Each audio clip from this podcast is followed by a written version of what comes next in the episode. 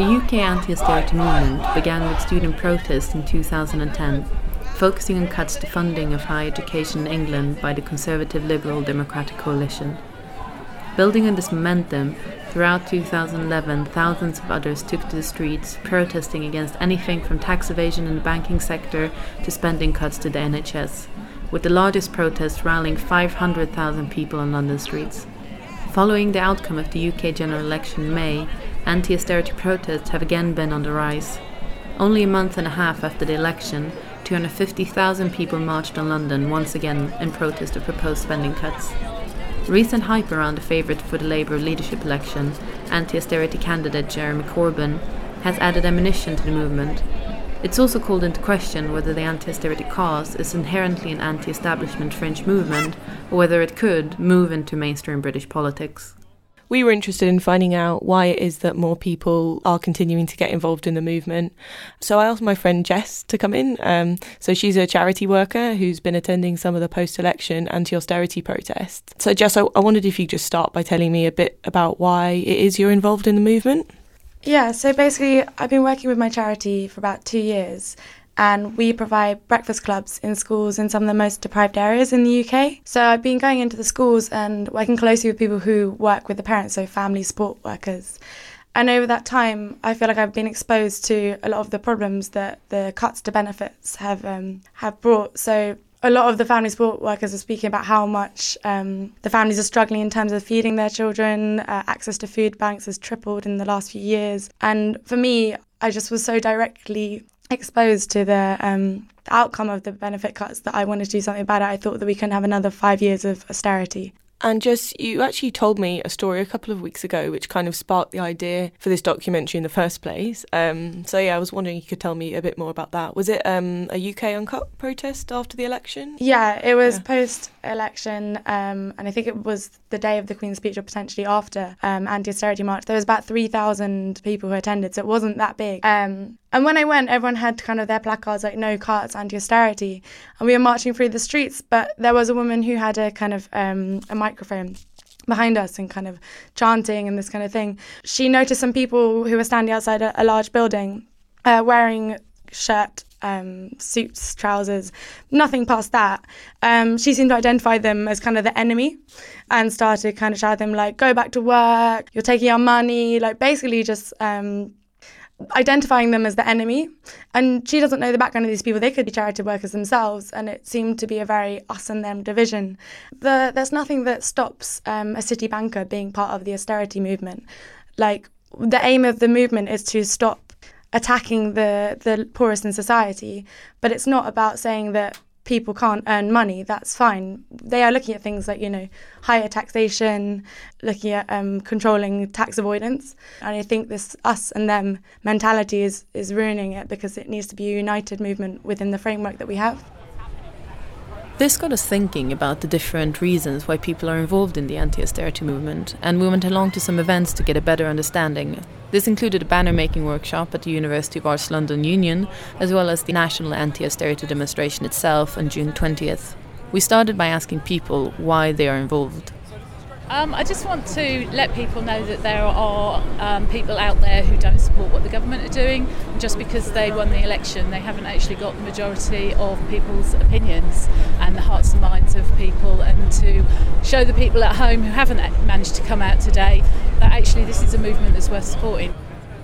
I first became involved in anti austerity activism when I started to realise the impact of it on me personally and how that was part of, I guess, a, a, broader system of cuts. So, when I first went to university, I had to drop out quite quickly after my loan and my grant didn't come through in time. Um, I moved to London and couldn't pay my rent. And in that year, uh, the Tory Lib Dem coalition was formed, and uh, my mum's benefits got cut, and it was kind of like a series of things that happened that made me think, actually, this is this is really wrong, and there's something I can maybe do about it. And so I came to university in 2010 and got really involved in the student demonstrations against tuition fees, and it, it all kind of spiraled from that really. And now I'm working for my student union, seeing the impact of cuts on students' lives, the number of students that have had to drop out or can't pay their rent, or just really, really struggling to get by. We also asked people what they were hoping to gain from participating in protests. Firstly, there are a lot of people who feel incredibly frustrated and angry with what's happening politically, economically, or the austerity cuts, but they feel very alone. Um, and for that reason, they feel quite helpless and powerless. So, a day like tomorrow, the anti austerity protests, is a good way of painting people realizing that they're not alone, they're not weird. There are lots and lots of people who feel the same way as them, and the old expression unity is powerful. I hope it's going to spark a wider series of actions and resistance, strikes and, and occupations, and more demonstrations on the streets that I hopefully will inform a movement that becomes ungovernable and makes it really difficult for the Tories to even take power and, and at least not have a five year term. SOAS is perceived as one of the most radical universities in the UK, and we thought we'd better speak to someone from here. Georgie Robinson is one of SOAS Student Union presidents. Our union has been heavily involved in the anti austerity movement. But why is this? Is it specifically about student fees or is it part of a wider radical agenda? Many SOAS students and staff feel very strongly about austerity and, you know, we criticise neoliberalism um, often and, and austerity is core to the neoliberal agenda. So I think it's, you know, it makes a lot of sense that SOAS and SOAS Students Union are very kind of involved in the anti-austerity movement as a kind of radical, values-driven community. So what's the aim of participating in these protests? The aim, I guess, is to, well, firstly, stand up for what we believe in and, and what's right, and, you know, opposing what we believe to be, you know, fundamentally wrong. And ideally, we'd like to affect change.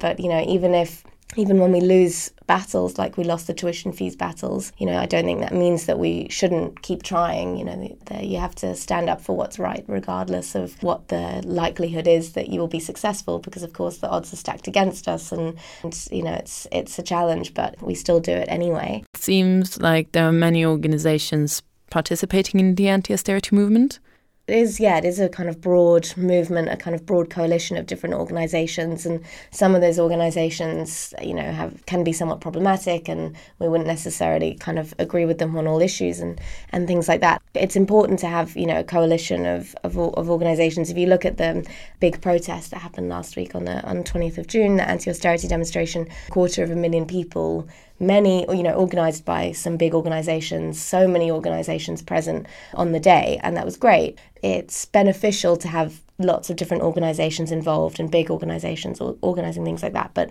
also that's not enough. Mm-hmm. And that it's, it's, I think it's really important that um, kind of local groups and individuals, I mean, it's hard to take action really as an individual, but kind of local groups and different kind of smaller organizations take action in their own ways and kind of pursue different tactics as well rather than us just relying on you know one A to B march a year or a few A to B marches every few months organized by bigger organizations. And I think that is happening a lot across the country as local communities local groups organizing against austerity on a more localized basis and different you know trade unions organizing students organizing kind of but then it is also important to join up as well well, and big organisations can be helpful with that, but we can't solely rely on them. So we found that while in some ways it's a great thing for the anti austerity cause that there is such a diverse range of people involved, due to personal or ideological reasons, it is also problematic because it means that they don't necessarily agree on their aims.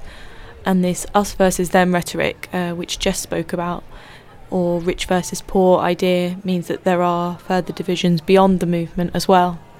So, what we're seeing here is a sort of contradiction uh, between activists where you've got some people favouring reform to the current system, others hoping to sway the Labour Party back to the left, and the rest backing a complete system overhaul or revolution.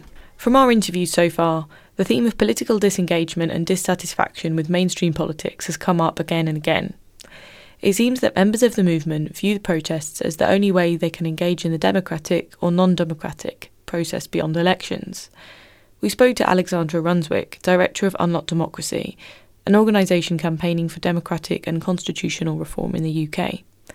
I asked Alex why she thinks people are choosing protest as their favoured form of political engagement, and whether she views it as an effective method for activists to achieve their aims protests are a really good way of showing solidarity for a particular issue, of getting large numbers of people together to show that there's widespread support for an issue and it's not a fringe issue because one of the things that politicians often like to do is claim that nobody cares.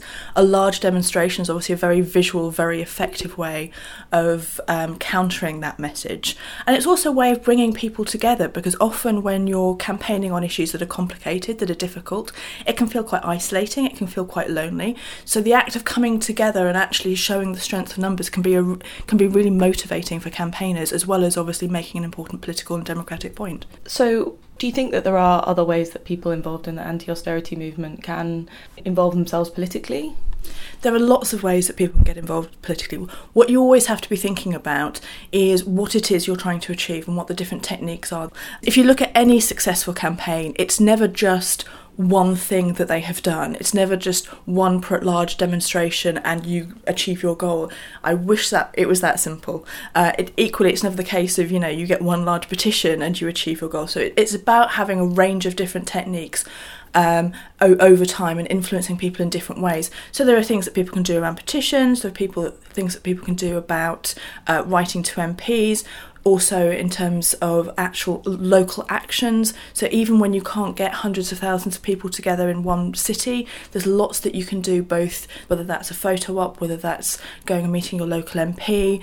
Um, so there are lots of different things and different ways that people can participate politically, and it, and different things work for different campaigns. It depends whether or not you're trying to get an issue on the agenda or something is already on the agenda and you're trying to influence MPs who are voting on it. I then explained that while making this documentary, we've spoken to people who have essentially chosen participation in protest movements over voting and asked Alex what it is she'd say to people who are feeling like this. I understand why people make that choice, and they often feel very disappointed and very limited by the choices that they're offered. And as an organisation that points out the flaws in our political system, I'm obviously well placed to uh, be sympathetic to that. My concern with that, though, is that there's a risk that you let politicians off the hook. That if you're not on the electoral register, if you're not voting, they can ignore you. It's easy for them to ignore you, and we shouldn't make it easy for them. Um, if what we're trying to do is radically change an economic perspective, a political perspective, a social perspective. At some point, you do have to engage with the with the formal political process. That doesn't mean that there there isn't a role for awareness raising and for doing lots of big things outside the political system as well. And the movement is beginning to use a range of different techniques to achieve its aims. We have particularly seen this over the last couple of months through the Jeremy Corbyn campaign, during which the anti austerity agenda has made its way into the mainstream more than ever before. The amount of grassroots support for Corbyn has definitely rocked the UK's political landscape, causing senior Labour Party figures to come out against the anti austerity candidate. But if Corbyn does win, as many expect him to, will this be what the anti austerity movement needs to unite its members? Or is it destined to be ever relegated to what we call French protest politics?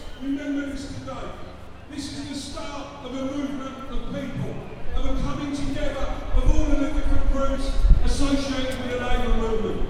We can deliver those people. We can make those people who feel like victims at the moment. We can make them stand up for themselves and stand up together. Let's run this movement.